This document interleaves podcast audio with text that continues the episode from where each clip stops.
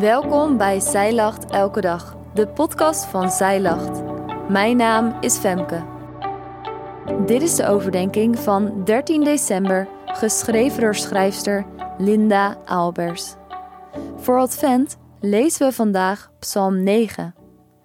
Koning David heeft veel vijanden. Buitenlandse heersers willen Israël in bezet nemen. Maar David heeft de Almachtige God van Israël aan zijn zijde. David weet, God zorgt voor de overwinning. En David zingt dan dit prachtige lied. Dit loflied is ook een profetie. God zal alle machten overwinnen door Jezus. Maria's ongeboren baby zal later de dood overwinnen en voor eeuwig regeren. Misschien zijn er heersers in jouw leven, onderdrukking, zorgen, zonde of iets anders. Satan wil niets liever dan deze moeite gebruiken om jou bij God weg te krijgen. Maar ook deze heersers stoot Jezus van hun troon.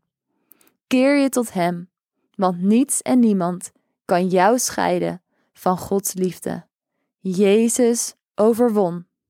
Het gebed voor vandaag is: Jezus, Koning der Koningen, dank u dat u regeert en dat ik mag delen in uw overwinning. Voordat je gaat, heb jij altijd al eens de hele Bijbel willen lezen, maar lijkt het een te grote opgave? Wij helpen je graag door het in 2024 samen te doen. Doe jij mee? Bestel nu de Zij Lach Bijbel in één jaar of download het gratis leesrooster.